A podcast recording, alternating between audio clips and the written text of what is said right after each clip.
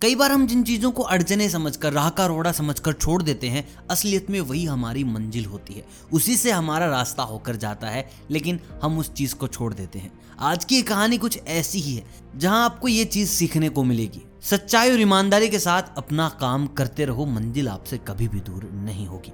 कहानी को स्टार्ट करने से पहले वीडियो को लाइक ज़रूर कर दें और कमेंट में बताएँ कि आप बचपन में सबसे ज़्यादा कहानियाँ किसकी सुनते थे। हमारी कहानी एक राजा की, जिसने अपनी प्रजा के लिए, अपने लोगों के लिए एक रास्ता बनवाया। लोगों के लिए सबसे बड़ी मुसीबत थी कहीं आना जाना, क्योंकि अच्छे रास्ते नहीं थे उस वक्त। तो राजा ने सोचा कि हमारी जनता के लिए आराम से आ जा सकें, उनके लिए एक रास्ता ज़रूर होना चाहिए।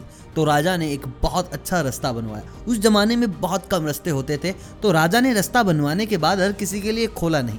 उसको कुछ दिन बंद रखे रखा और अपने मंत्रियों से बात की कि अब इस रस्ते की बेहतरी के लिए और क्या किया जा सकता है।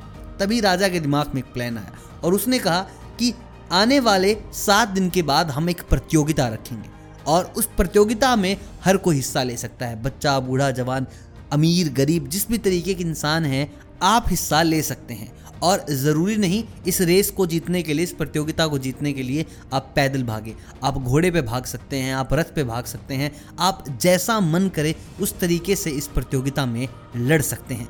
और आकर मुझे विस्तार में बताएँ कि कैसा ये रोड है जहाँ पर आप दौड़े हैं, जहाँ पर आपने रेस में हिस्सा लिया है। बस जैसे तैसे करके सात दिन हुए, हर इंसान दौड़ने के लिए तैयार था। किसी के पास रथ था, किसी के पास घोड़ा तो कोई पैदल। किसी के पास पैरों में महँगे जूते तो कोई नंगे पैर। सब जीतने के लिए और जीत में मिलने वाला था सोने का एक पूरा का पूरा घड़ा, जिसके अंदर राजा ने कहा था कि बहुत सारे हीरे मोती हैं। अगर वो घड़ा किसी को मिला तो वो ज़िंदगी भर कभी गरीब रहने वाला नहीं था। तो बस लोग तैयार थे कि जैसे ही रेस स्टार्ट होती है, चलो भागते हैं। और वही हुआ। जैसे ही राजा ने प्रतियोगिता स्टार्ट की, लोग दौड़े और लोग दबा कर भागे। हर कोई एक दूसरे से आगे जाना चाहता था, हर कोई एक दूसरे से जीतना चाहता था। लोग भाग रहे थे। जो पैदल थे, वो पीछे रह गए बेचारे। जो रथ पे थे, जो घोड़े पे थे, वो आगे भागे जा रहे थे। बस भागे जा रहे थे। और कुछ लोगों ने उस रेस को एक घंटे में ख़त्म कर दिया तो किसी ने दो घंटे में तो किसी ने तीन घंटे में। उसके बाद सब धीरे धीरे लोग राजा के पास गए तो राजा ने पूछा कि आपने प्रतियोगिता ख़त्म कर दी? बहुत अच्छे। सड़क कैसी है? सड़क के बारे में बताएँ। तो कहा कि सब कुछ ठीक है, लेकिन बीच में एक मिट्टी का टीला था। उसके कारण ना हमें बहुत रुकना पड़ा और मिट्टी उड़ रही थी। तो वहाँ पर हम थोड़ा असहज हो गए। वहाँ पर थोड़ी कमी नज़र आई। उसके बाद सारे लोग पहुँच गए और हर किसी ने एक ही बात कहा कि वहाँ से रोड थोड़ा टूटा हुआ है। वहाँ मिट्टी बहुत ज़्यादा है। आप वहाँ की एक बार मरम्मत करा लीजिए, ये और वो हज़ार बातें। राजा को भी समझ आ गया था कि सड़क का कोई ना कोई हिस्सा तो ज़रूर खराब है। लेकिन कहानी यहीं खत्म नहीं होती है, दोस्त। धीरे धीरे रात हो गई और जो सबसे पहले आया था और बाकी के लोग इंतज़ार कर रहे थे कि वो सोने का घड़ा आखिर कैसा होगा। सब उसे देखना चाहते थे। तभी एक आदमी आया उस सोने के घड़े को लेकर और उसकी हालत बहुत खराब थी। पूरा का पूरा मिट्टी में सना हुआ और जब वो राजा के पास आया तो उसने कहा कि महाराज, कुछ गलती हो गई आपसे।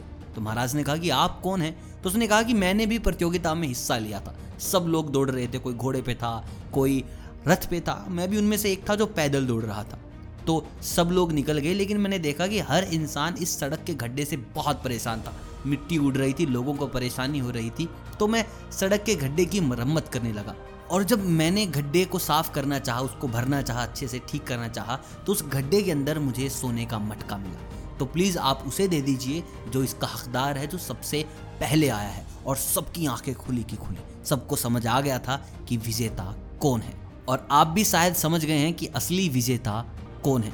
दोस्तों, आपने इरफान खान की एक वीडियो में सुना होगा कि जब लाइफ आपको नींबू दे तो उससे सिकंजी बना लेनी चाहिए।